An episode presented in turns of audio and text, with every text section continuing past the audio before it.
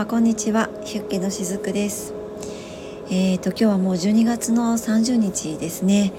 皆様いかがお過ごしでしょうか。きっとね、多くの方があのいろんなことあの忙しくねされているのかなと思います、ね、仕事納め、まあ、今日が仕事納めっていう方はあんまりいらっしゃらないのかな、どうなのかな、ね、あのでも自営業の方とかはね、今日が仕事納めっていう方もいらっしゃるかもしれないですよね、うん、あの私自身もですね、看護師のお仕事は昨日が仕事納めだったんですけれども、うん、あの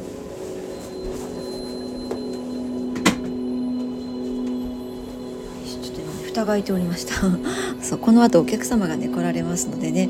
あのちょっとお湯の準備をしていたら蓋を開けたまま、えー、っとティファールをかけていたというね、あのそうそんな感じですけれどもね、そう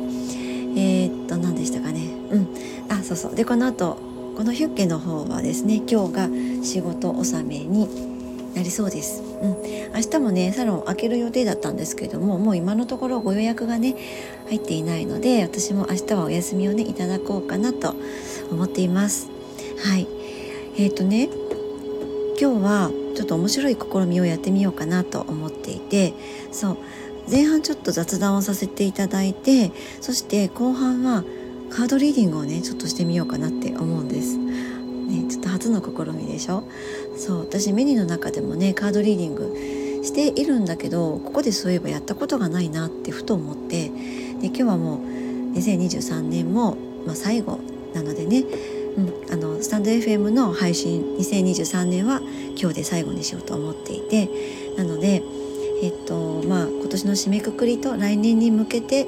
のね何かメッセージをお届けできたらなと思って、後半はカードリーディングをしていこうと思っています。はい、あのこの後ねお客様がご来店の予定になっているので、ちょっとお時間までできる限りでやろうと思っていますけど、雑談が長くなってしまったらカードリーディングは一旦、えー、後ほどね収録をし直すかもしれません。音が途切れていたりするかもしれないんですけども、どうぞ最後までねお付き合いいただけると嬉しいです。はいでねまあ、前半のお話なんですけれども、今日朝ね、えっと、お散歩に行った時にあのねお散歩に行った時は普通普段通りのね、まあ、景色というか、ただねちょっと一つ違うなと思ったのが、あの太陽がね直視できるぐらい、なんかこうやっぱりお空がもやってたんですよ。そうお月様かなっていうぐらいだったんですね。うんで一旦お家に帰って、その後私今年最後のねフェイシャル納めにちょっととあるサロンに行こうと思ってたので、そう私がサロン自分のサロンねオープンする前に、私もね自分を整えるためにちょっとお出かけしようと思ってあの出かけたら、もののさんじゅっぷんぐらいで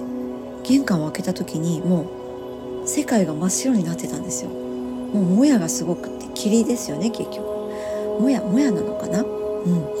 もうあのね車運転してたらごじゅうメートル先もわからないっていう感じの真っ白だったんですよ。で私はねその運転してる時に、あなんかちょっとこう周りの景色ももちろん見えない、自分が行こうとしているその道の先も見えないっていう状況にあった時に、ちょっとこう錯覚的に、あ私今どこにいるんだっていう感じで、こうなんか時空が歪むみたいなね、そんな感覚が一瞬あったりしたんですね。でその車を運転していてねちょっと思ったことがあったので、今日そのことについてねお話をしていこうって思ったんですけど、あなんかこのもやにの中に車を走らせているこの今の私って、なんか人生とも似ているなって思ったんですよ。そうあの人生もなんか目的地があってそこに進もうって私たちいつも生きてるんですよね。でそれはその普段の日常の中でももちろん目的意識があって何か行動してっていうことをやってるんですけど、もっともっと大きな視点でも見てみると、そういったこうミクロ的な日常の視点から外れてね、マクロ的な視点でもっとこう世界を大きく見た時に、魂になんかこう目的を持って私たちって生まれてきてるんですよね。でそれを分かって生まれてきてるんだけど、やっぱりこう自分の道の目の前が真っ白になったり真っ暗になったり、あるいはこう自分が今いるこう場所さえ分からなくなるみたいなことって結構あったりするかなって思うんですよね、生きてるとね。そう、なんかいろんなその例えばもやっていうのはこう自分を目的地に向かおうとさせるその自分を防御するようなものですよね。そういった因子的なものです。防御する因子のものって生きてるといろいろとあると思うんですよね。なんかこう家族間のトラブルとか仕事先での人間関係とか、まあ、仕事のこうノルマとかね、いろいろと本当にあると思うんですけど、そういったものが今今日のこの私が次の行動を起こすことさえも、あるいは明日の行動さえも、何年か先の目的地に行くための行動さえも、その阻害してしまうものって本当に日々日々たくさんあると思うんですね。うん、でそれがね、今日私がそのもやの中を車を走らせているのって人生と似ているなって思ったところだったんですけど、でも例えばこれをまた車の方に置き換えてみると、車は例えばこうスモールライトをつけますよね。もやがかかってたりするとね。でスモールライトをつけることで、今私は、ね、この私の車がここを走っていますよっていうことを、まあ、対向車だったり、えーと、歩行者だったり自転車の人に知らせるっていうことで、お互いにそのうん何かこう回避するっていうことをやっているわけなんですよね。そう。そして私も車のスピードを、えーと、落として若干落としてね、車を走らせるわけですよ。そうやってちゃんと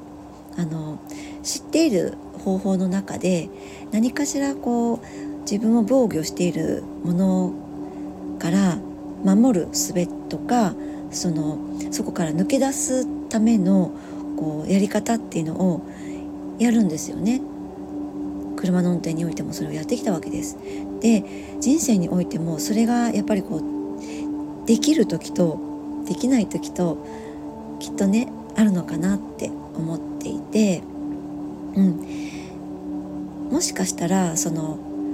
いつもやっていることに対してそういうこう防御するような横やりみたいなものがね入った時は、あ、じゃあスモールライトつけようってね、じゃあそれは自分の体に置き換えたら、あ、今日私ちょっとねここがあの調子悪いからって言ってちゃんとみんなにアピールしとこうって、ちょっと私今日こう調子悪いからごめんなさいって、なんかこういつもの通りにできないかもしれないけどみたいな感じで周りに知らせるってね、そういったこうスモールライトをねつけておくっていうこともできるわけじゃないですか。あるいは私は今日ちょっとなんとなくうまくいかないことが多いから、あのちょっとペースダウンして一つ一つ確認しながらあのゆっくりとやっていこうとかね、仕事だったらそういうふうにやったり、家の中でもそうだけど、あ、ちょっと今日なんとなく調子悪いからいつもはこれやるけど明日に回しちゃおうって言ってちょっとそのペースダウンすることって選択できると思うんですよね。でもなんかそれすらもできない時ももしかしたらあるのかなって思っていて、なんかすっごくもうそういったアイデアさえ浮かんでこないみたいなね、もう私は今これとこれしかないから、その持ってる中でどれ使ったらいいんだみたいなこともねあったりすると思うんですよね。でそういう時にね、ちょっとこういったことをね意識していただけたらいいのかなって思ったことがあったんですけど、もう私たちってなんかこう自分を個の存在として見るとすごくね自分自身が自分に制限をかけちゃうと思うんですよ。うん、なんか例えば私の好きな言葉の一つにですね、ため頼まれ事は試され事っていう言葉があって、これは例えば自分が 今, あの今までやったことがないことであったとしても、何かこう頼まれたことがあったりした時にできるかどうか分かんないけどやってみようとりあえずっていう風にするようなスタンスでいつもいるんですね。でこのねできるかどうか分かんないけどっていうのはあのこの私のなんかここコアは言ってることなんですよ。あのもっとは分かりやすく言うとこう頭の部分が言ってることであって、もう頼まれてることっていうのはあの宇宙からのオーダーなんですよね。そう私にできると思うから、あるいはできなかったとしてもできないなりに何かこの私が得るものがあって、あの誰かの、えー、とためになることがあって、それが強いては、えー、と地球のためになることでもあってって、そういう流れがそこにあるからこそ、エネルギーがそこにあるからこそ、宇宙からのオーダーとして頼まれ事っていうのはやってくるんですよ。で、この頼まれ事がやってくるのもなんかこうむやみにやってくるわけじゃなくて、頼む側もこの人だったらできそうだからとか引き受けてくれそうだからっていうことでそれを持ってくるわけですよね、うん、だからそこにいや私ちょっとそれチャレンジしたことないからできないですっていうふうに決めちゃってるのって、もういわばそれはエゴなんですよね。そう、あのそこにこう必ず役割があるからこそ頼まれる役割の人っていうのも存在しているんですよね、うん、だから私の中で大切にしているその頼まれ事は試され事っていうのは、もうそもそもじゃああなたそれを受け入れる受け入れないっていうところからこの試されるっていうのは始まっていて、でいざあのやってみたらもしかしたらできないところもあるかもしれないんだけど、じゃあできなかったなっていうところをこの人はどう扱っていくかなっていうのもその宇宙っていうのは見ていてですね、そうできなかった、あダメだった、もう次からはやらないっていうのを選択するのか、あるいはあ今日ここはできたな、でもここはちょっと自分の中で今一つだったな、せっかく、ね、私のところにあの頼んでくれたのにここがちょっと答えきれなかったな、よしじゃあここは勉強していこうとか、そういった風にそのこれからの自分とか、えーと、それを頼んでくれた与えてくれた人に対してお返ししていけるものにこうつなげていける存在なのかって、そこを宇宙は見ているんですね。でそこで後者の方を選んでいったとしたら、また次はまた同じように宇宙からギフトがやってくるんです。そう、それはもうギフトなんですよ。この人はチャレンジ精神があるなって、よしもっとチャレンジしてこの人がもっともっと成長できるように何かこう頼まれ事をね、えー、持ってきてあげようって言って、そういう現実を持ってきてくれるんですよね。そう、そんな風にあの宇宙の流れってエネルギーってなってるのでね、何かこう自分のね目の前にモヤモヤって何かがこう防御それをねするものが、えー、やってきたなって感じた時に、なんかこういったことをねちょっとふって思い出していただけたらいいのかなって思って、あ今私の中にはこういったこう知ってること、使える今の私が使えるアイテムがあるけれども、もしかしたらそれはもっともっと、えーと、他にもあるかもしれないなって思って、それこそ他のところにやったことのないところに意識を向けてみて、あこれ実は、えーと、食わず嫌いみたいにねやらず嫌いになってたとか、あのやらないことでもってそれが自分にはできないものだって思い込んでいたっていう風な感じで思っていただけると、また来年ねいろんなことにねチャレンジしていけるようになるのではないかなって思うんです。あの、まあね、これからねカードリーディングをしていくわけですけれども、なんか来年はねえっと本当にこう自分らしさを、まあ、極めていくというかね、うん、そのためにいろんなことにねチャレンジしていくことっていうのがね肝になっているような気がするんですね。そう、なんかあの全てはうまくいくんですよ、うん、でも滑ってもうまくいくんです。これねちょっとちょっとしたね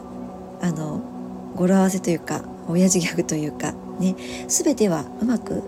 いくんです。そして滑ってもうまくいきます、うん、そのようになってるんですね、この世界はね。あのこのね年末に今日このもやを通して私がなんとなく皆さんにお話ししたいなって思ったことっていうのは、えー、っと今日この配信をね聞いてくださる方が初めての方もいらっしゃるかもしれないですし、いつも聞いてくださってる方がまた今日もねいらっしゃるかなって思うんですけど、皆さんに共通してお届けした方がいいメッセージなのかなって思ったので、あのお話をしているわけなんですね。そうあの私たちってやっぱりこうここに肉体を持って生まれてね存在している存在なので、あのやっぱりこう目に見える形でいろんなものからメッセージを受け取るということって一番分かりやすいんですよね。宇宙からのサインとかメッセージが分からないですって、見えませんって聞こえませんっていう方もいたりするんですけど、そのなんかこうスピリチュアルにおいてそれがまあ確かに大切なことでもあるんですけど、そうだけじゃなくてあの誰もが目に見える形でちゃんと、えっと、宇宙からいろんなお知らせっていうのがね来てるんですよ。でもそこにあの気づくか気づかないかっていうのはもちろんあって、何かあこのタイミングでこういうことが起こっているなってそんな風にちょっとでも気にかけてみると、それはあの宇宙からの自分に対するメッセージだったりするんですよね。で今日この、ね、年末に普段そんなもやなんてないようなことがほんのね数十分の間に起こって、でその中で私も出たり入ったりっていうねあのそういった中であ今日はもやがあったなっていう、その中時間の中でこのことっていうのは私に何を伝えようとしているのかなっていうふうに私も捉えたんですよ。そしたら今日のこのねメッセージを皆さんにお届けしたいなっていうところに至ったわけなんですね。うん、なので何かこうね日々生きている中で何かわからないな困ったなっていう時は、目の前にいろんなメッセージが、えー、っともたらされているなってっていうふうにちょっと意識を持っていただいてですね、普段と違うことがあったらあこれは私に何に気づけっていうことなのかなって自分に聞いてみるんですよね。ね教えてくださいって私何に気づけばいいのって言って聞いてみるんです。そんなふうにしていると目の前に起こる現象に対してあこれはこういうことかなって言ってこうビビビってだんだんとねあの自分の中で理解が深まっていったりするので、ぜひあのそういうふうにしていただけたらなって思うのと、あと最後にこのお話をしていてまたちょっと今メッセージが降りてきたので一言でまとめると、あの来年はね来年はというか今この時期からなんですけど、えっと、多動を手放してくださいっていうふうに言ってます。多動、多動です、うん、多く動くと書いて多動ですね。そう、まあ、年末なのでいろいろとねこうやらなければいけないことやるべきことってそれぞれ皆さん終わりかなって思うんですけど、まあ、そんな中でもあの今やらなくていいことはちょっと先回しにしたりとか、ね、あれもやるぞこれもやるぞってもしもちょっとなってる方はちょっとそういうのも手放してあげると、なんかねこの年末年始のあの過ごし方っていうのがよりねえー、穏やかだったり健やかだったりっていうところになるのかなっていうのを感じたので、えっと、メッセージをねお届けさせていただきました。あの、うん、はい、ということでねちょっとお話が長くなってしまったんですけど、えー、っとはいここからね撮り直しております。今ですねちょっとあのサロンの方で、えー、っとお客様をねお迎えしておりましたのでね、またここから、えー、再スタートしております。はい。えー、ではここからですね最初の方でもねお伝えしていたように、えー、とカードリーディングをねそう初の試みですけれども、えー、していきたいなと思います。はい、あの私の使うカードはですねあのオラクルカードとかタロットカードっていうものをもう今はね、えー、と用いていないんですね。前はあのそういったのもね使っていたんですけど、今はなんかこう必要な方にねそちらの方はもう全てお譲りしてですね、今私の手元に残っているカードっていうのはセルフセラピーカードという、まあ、これはあのジャック・スペダーノ博士というね心理セラピストさんがね開発したカードになっていて、まあ、その今ね起こっている困っていることに対するその本当の原因とかねそれを癒してくれるものとか、そしてそれをそう突破した時に得られるものっていうそういったものが、えー、っと分かるカードになってるんですね。うんまあ、潜在意識っていうところがこうカードで、えー、視覚化されるということもあって、私はこの潜在意識っていうのをねすごくずっと大事にしてきているので、今はねこれをメインに使っています。で、今日はこのカードをメインにして、あと、まえっと、メッセージカードとか、えー、何個かねアダルトチルドレンカードとか、まあ、あるんですけれども、必要であれば使っていきたいなと思います。はい、でまあえっと一番最初に引くカードは、まあうん、これをね受け取ってくださる方それぞれあると思うんですけれども、過去のこれまでの状況とかそういったものをね出したいと思います。でこの過去については過去性も含まれますし、あとはここ何ヶ月かの過去とか、もう生まれてからこれまでの過去とかいろいろあると思うんですけれども、聞いていて、えー、っとピンとくる過去のところを、まあ、採用していただいたらと思います。まあ、でもね時間ってその過去も現在も未来も何かこう棒状になんかこう過ぎ去っていくものっていうふうに私たちってどうしても捉えがちなんですけど、私はそうではないと思っていて、過去現在未来っていうのは一つのなんかこう球体の中にあってですね、それぞれが同時に存在しているというふうに思っているんですね。うん、だから人によってあのどの過去に当てはめるかっていうのも変わってくる、そんな風に捉えていただいたらと思います。では引いていきますね。えっとねにまい引きたいと思います。えっといちまいめが自立というカードとにまいめが主導権争いというカードが出ています。はい、あのこれのこのにまいはね最近よくお客様の中でも結構出るんですね。うん、まあ、それほどなんかこう集合意識的にもやっぱりこの自立であったり主導権っていう、まあ、この主導権っていうのはもっとこう平たく言うとあの自分軸っていうところになってきますね。うん、そのあたりをなんていうのかなこう取り戻していく、そういった作業をしてきた方が結構多かったのかなと、そんな風にあの感じることが私自身もね多いです。うん、でそれに伴ってその例えば自分というこの存在のがね存在する時にですね、何か自分の中に他の人の観念とか、えー、意見とかを採用して生きていると、どうしても自分の中でこの肉体は私の肉体なのにどうして私は他の人の意見を採用するんだみたいな、分かりやすく言うとそういった主導権争いって自分の中で起こるんですよね。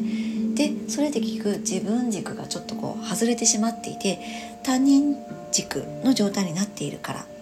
ていうことも言えるんですけれども、まあ、そういったあの状況にある、そしてそれがこう主導権争いみたいなものがね自分の中で起こってくると、今度それに気づいたらあじゃあやっぱり自立していかなきゃいけないとか、まあ、そんな感覚っていうのも起こってくるのかなって思うんですね。うん、この主導権争いが出てくる時ってこう人に抵抗したりとか、こ起こっていることに抵抗したりとか、うん、あとはうんと自分が正しいんだっていう思いもそこに同時に存在するので、自分の正しさを主張しようとしたりとか、そう、そういったこともね実は起こってきたりするんですね。うん、なんか自分のね正しさを証明しようって、そんな風にあのーエネルギー、物事ってエネルギーなんですけど、その一方からを見るとそんな風になっちゃうんですよね。両極を見るとそういった主導権争いみたいなものも自分の中になこう弱くなっていくんです、自分の中でね。だから自分、まあ、こういったカードが出た時っていうのは自分の中にあるそういったこう自分を例えばこうジャッジする思いとか、そういったものをもう参加しない、そこに参加しない、もう自分が前進することのみを選択していくようにすると、次のステージがまた見えてきたりもするんです。まあでもねこういった主導権争いっていうものが出てくる時っていうのは結構深いあの古い心の傷ですね。それらを感じないようにするための戦いでもあったりするんですね。うん、だからああ自分にも思い当たる過去があるなと思ったら、そっか古い自分の中に傷があるんだな、それをまだ癒せていないんだなっていうふうに捉えていただけたらいいかなと思うんですね。うん。あと自立もそうなんですけども、ちょっとこれもやっぱり似ていてですね、なんかこう人間関係の中でこうなんていうのかな、自分が意識していないところで人と競争してしまっているっていう時にも、実はねこの自立のカードが出ていたりもするんですね。そうだからこういったカードが出た時っていうのは、もう先ほどもねちょっと似たようなこと言いましたけども、内面に隠れていた感情をねしっかりと感じ取って、それがね自分の中で自然とポジティブな感情にこう変容していってくれるの、それをねやっぱり待つのも大事だったりします。自分の中にはこういう感情があるんだなって言ってひたすら感じ続ける、それがいずれポジティブな感情に変わっていくという、そういった癒しが起こってくる、そういったカードがね今日は出ていますね。自立と主導権争いというカードですね。まあ、過去こういった出来事の中にいらっしゃった方が多いのかなという、そんな感じですね。なんかここではあんまり過去性のところはちょっと今は感じないですけれどもね、聞いていらっしゃってる方はどうでしょうかね。ではここではああここからはですね、今度はじゃあ、えー、とこういった過去があったと、じゃあ今何をしたらいいのかっていうカードをね出してみたいなと思います。はい、えーとひとつめはですね、トラスト、信頼のカードが出ましたね。そしてもう一つ目が、はいえー、ビジョンですね、うん、いちまいめはですねヒーリングのカードです。このヒーリングのカードの中で信頼というワードのカードが出ています。そしてもういちまいはビジョンですね。これすごく分かりやすいなと思うんですけれどもね、もうえー、っと信頼を置ける、置か、置くということですよね、うん、もう何にまずは自分にですよね。そうもうあの自分に多大なる信頼を置くこと、それがもう一番というふうに出ています。あともっと大きな視野に広げるのであれば、もう宇宙を存在する、あの宇宙を信頼するということにねつながっていきますね、うん、あの先ほどもちょっと私えっと冒頭の方でね雑談の中でもメッセージとしてお伝えしましたけど、もう全てはうまくいくんですよ。そして滑ってもうまくいくんです。まあ、それってこの信頼に当たるのかなって思うんですけどね、はい、そういった信頼のカードと、あともう一つがビジョンですね。これはうんとまさにこのままなんですけど、ビジョンを描くことが大事だって言われています。で、私たちって何かいつも行動を起こすときって何かこうビジョンをちゃんと描いてるんですよ、ね、これを今日あのここに行くから今日これを着ようとかもそうですし、あの今日夜例えばこう飲み事があるからお昼は控えておこうとか、ずっとこうビジョンを描きながら物事を選択しているんですよね、うん、だからこれから例えば来年はどういうふうに、えーと、過ごしていこうかな、何をやっていこうかなとかっていうふうに思い描くっていうことも非常にやっぱ大事なのかなって思います。そういったビジョンを描くことで、自分がどういった目的意識を持ってこれから生きていくのかっていうのにもやっぱりもちろんつながっていくんですよね。そうだからもうひらめきが大事なんですけども、自分の中にあるこう創造性のところにね、そこに赴くままに任せることって、もう自分自身を全面的にこう明け与えていくっていうことですよね、うん、そういったことがあの大事ですよっていうことを言われています。はい、さてではここからはですね、今度はまあそういったこうもう全信頼を自分に置く、もう宇宙に置く、そしてビジョンを明確にこう描いていくっていう、そういったことをやっていった先にもたらされる結果をここからは引いていきたいなと思います。はい、えっと、あ、いちまいめが恵まれた才能というカードと、もう一つが豊かさというのですね。あ、とてもなんかリンクしていますね。うん。もうそういったことをねやっていくことで、もともと自分の中にある恵まれた才能っていうのが開花していくし、あとは、えっと、豊かさももたらされるよっていうことをねえー、言われていますね。そう、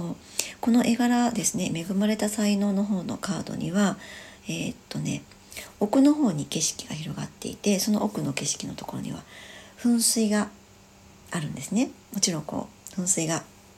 えー、っと溢れている状態の絵ですよ。そして、えー、っと一つ塀があってドアがあって、その手前に女性が描かれているんですね。で、その女性はね、鍵を拾おうとしています。そう、もう拾う体勢を整えているんですよ。そしてその鍵を拾って目の前にあるドアに差し込んで開けたなら、その先に広がるのがこの先ほど言った噴水のある景色のところなんですよ。噴水ってもう絶え間なくこう溢れてるじゃないですか、水が。で、もちろんその水って循環してるんですけど、自分の才能が溢れてる時ってやっぱりこうエネルギーの循環が起きてる時なんですね。自分の中でももちろんそうだけど、人と人とのつながりを通して起こる循環っていう、そういうのもずっと絶え間なくあのエネルギーの循環が起こっている時に、自分の才能ってどんどんどんどん開花していくものなんです、うん、そしてもう一枚の豊かさというカードにもやっぱりつながっているんですけれども、そういったことをやっていくことで、より豊かさが豊かさ、うん、がもたらされますよっていうことをね、ここでね、えー、教えていただいているなという、まあ、そんなカードが出ておりました。はい、えっとね、いかがでしたでしょうかね。あの潜在意識、ね、皆さん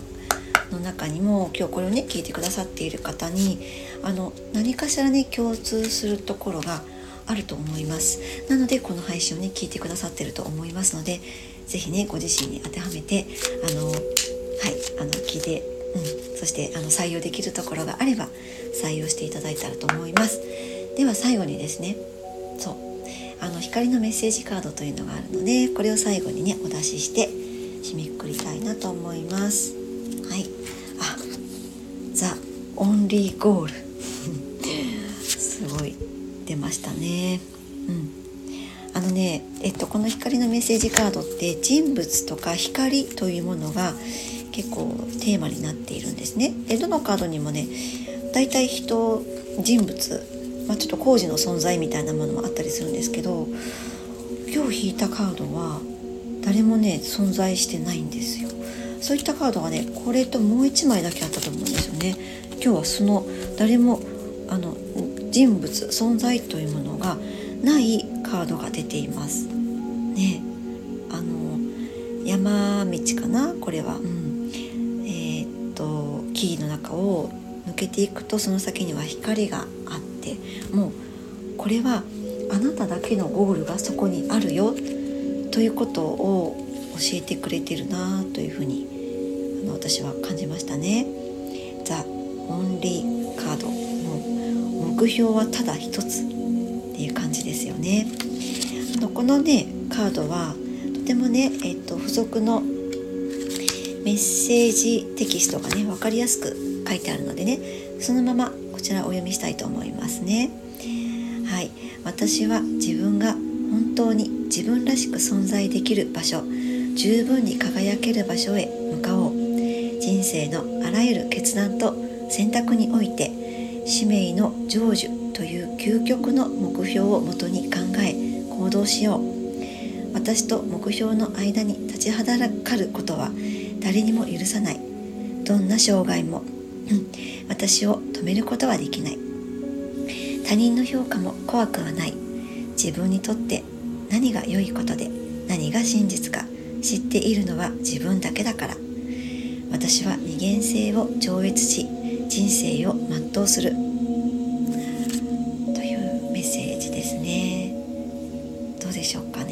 今日のまとめとしてはベストな最適なカードが出てくれたなと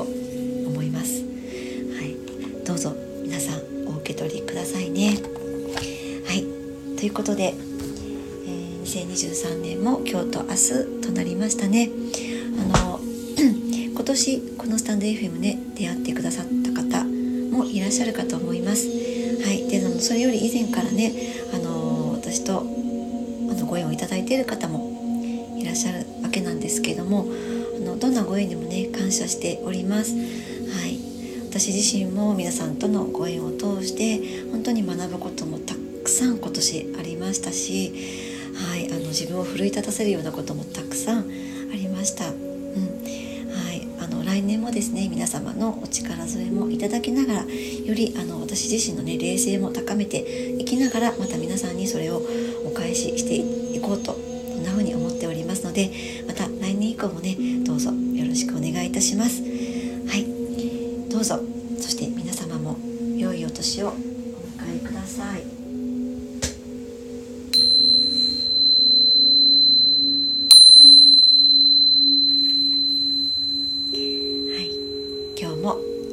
お付き合いくださりありがとうございました。